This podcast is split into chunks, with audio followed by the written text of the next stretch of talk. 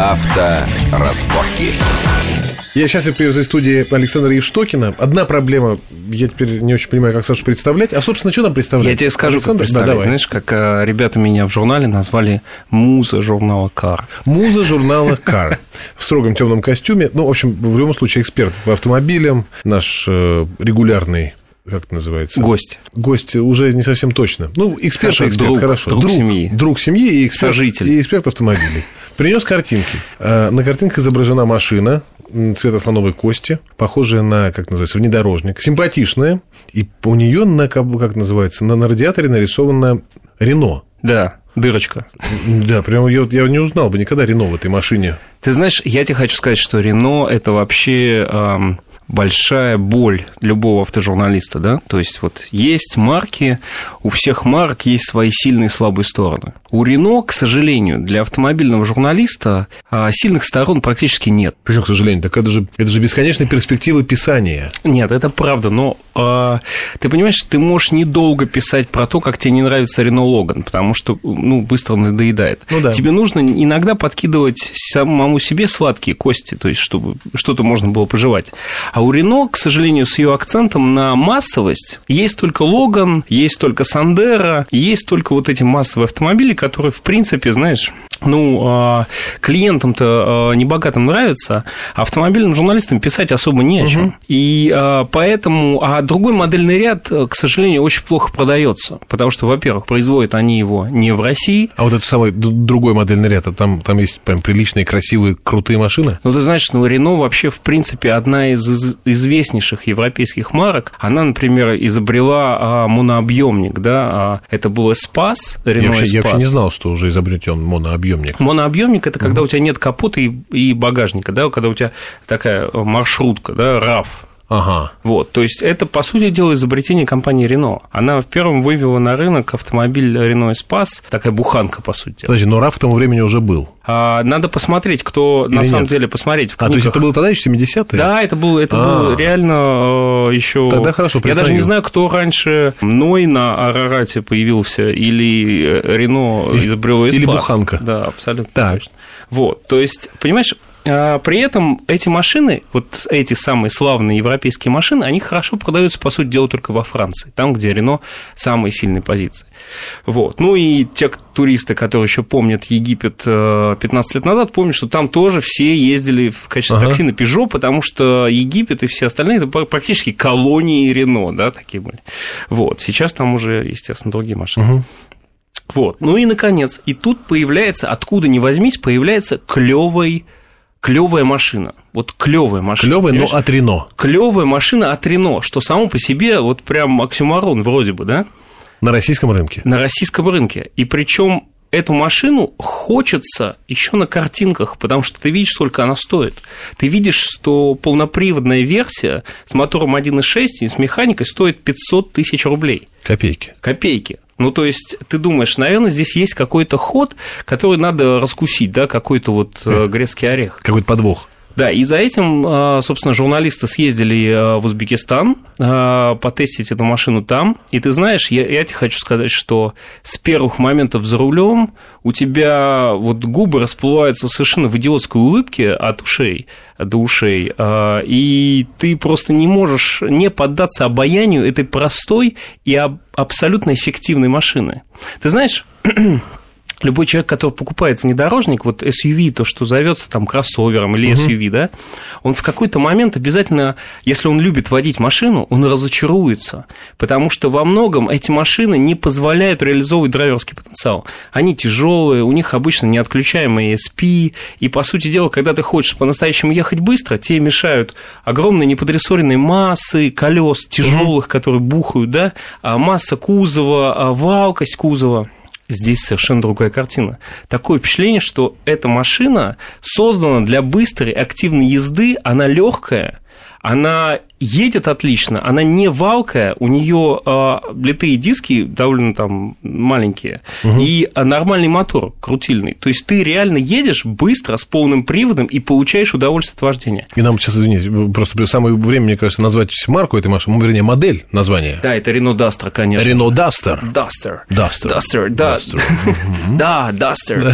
А, ты знаешь, ну, собственно, вот этот пыльный, пыльный э, акцент, который они ввели в название, Duster, по сути дела, пыльник, да, такой. Угу. А, это вот от, идеально отражает характер, а, для чего эта машина создана, для каких дорог, для каких условий. Эта машина создана для того, чтобы ее а, в хвост и в гриву, что называется, понимаешь? А у Renault Logan... А у людей, извини, пожалуйста, просто у русского человека при словосочетании «и в хвост, и в гриву» ведь в голове всплывает картинка не лошади, но дачи. Ну, первая ассоциация, хвост и в гриву, и ты сразу, это самое, тебе сразу начинают гудеть плечи, я мыть, бы, я, ты знаешь, мыть запястье, и ты представляешь себе дачу. Бы ее, я продавал бы ее под этим слоганом, потому что вот Duster – это и в хвост, и в гриву, реально. Потому mm-hmm. что они его продают по там, самый дешевый внедорожник, да, банальный слоган, ну, неважно. А в чем идея? В чем? Я познакомился с человеком, который, по сути дела, эту машину продвигал от начала до конца, был менеджером проекта этого. Это такой, знаешь, не похожий на обычных вот лоснящихся менеджеров, знаешь, которые готовы тебе впарить все что угодно. Это такой реальный мужик от Сахи. Русский? Ну, относительно, нет, француз, естественно. Французский. Вел этот проект от самого начала, и все, что он делал, это, по сути дела, попытка сохранения настоящих бойцовских качеств автомобиля. То есть у него всегда были варианты сэкономить, да, то есть, по сути дела, естественно, мы говорим о том, что он создает самую дешевую машину, и ему нужно туда засунуть очень много дорогих агрегатов, таких как, например, полный привод, да, то есть он мог туда поставить вискомуфту. Знаешь, вискомуфта, на самом деле, ассоциируется сейчас с большинством таких легких, ненастоящих полноприводников. Вискомуфта – это такой, знаешь, суррогатный полный привод.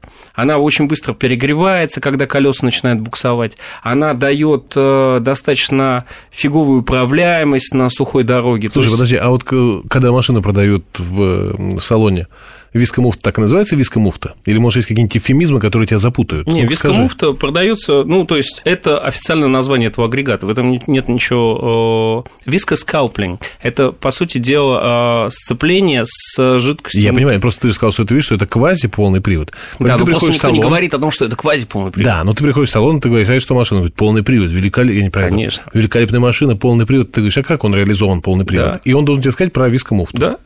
Вы слышали, да, друзья? Ну, то есть, угу. ты знаешь, это на самом деле э, секрет Полишинеля, но тем не менее, да.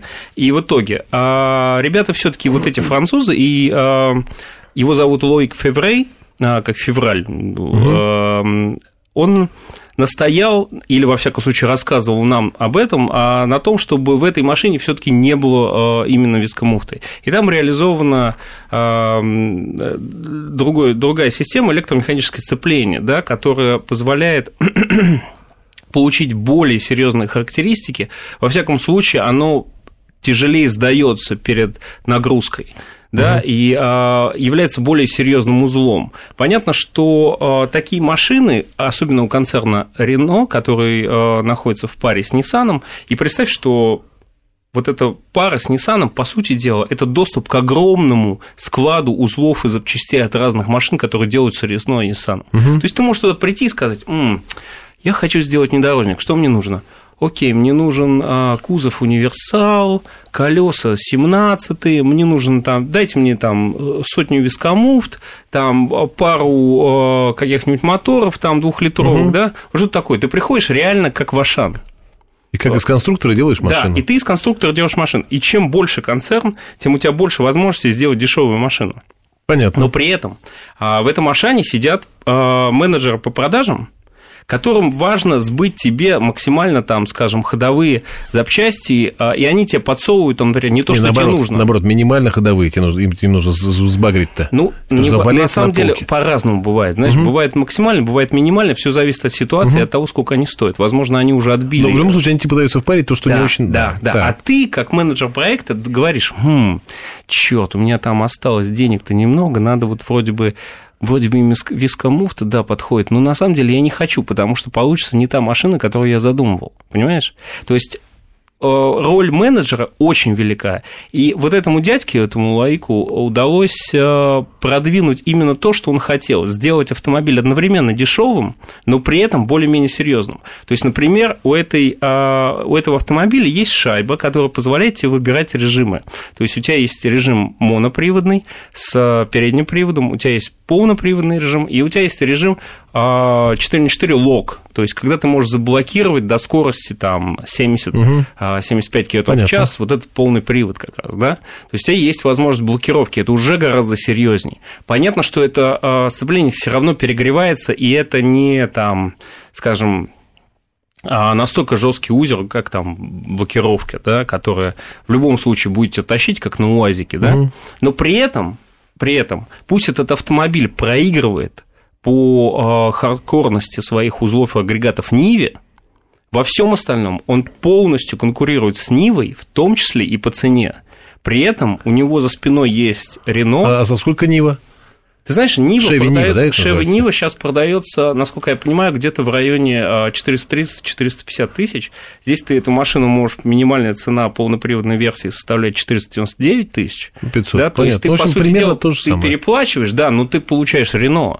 Да, ты не получаешь АвтоВАЗ, ты получаешь автомобиль, который произведен в России, но произведен западным брендом, угу. да, и который априори вызывает больше доверия.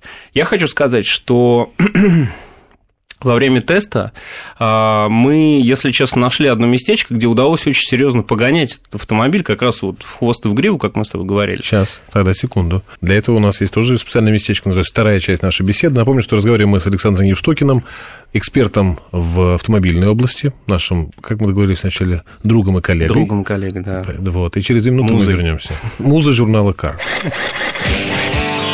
Авторазборки.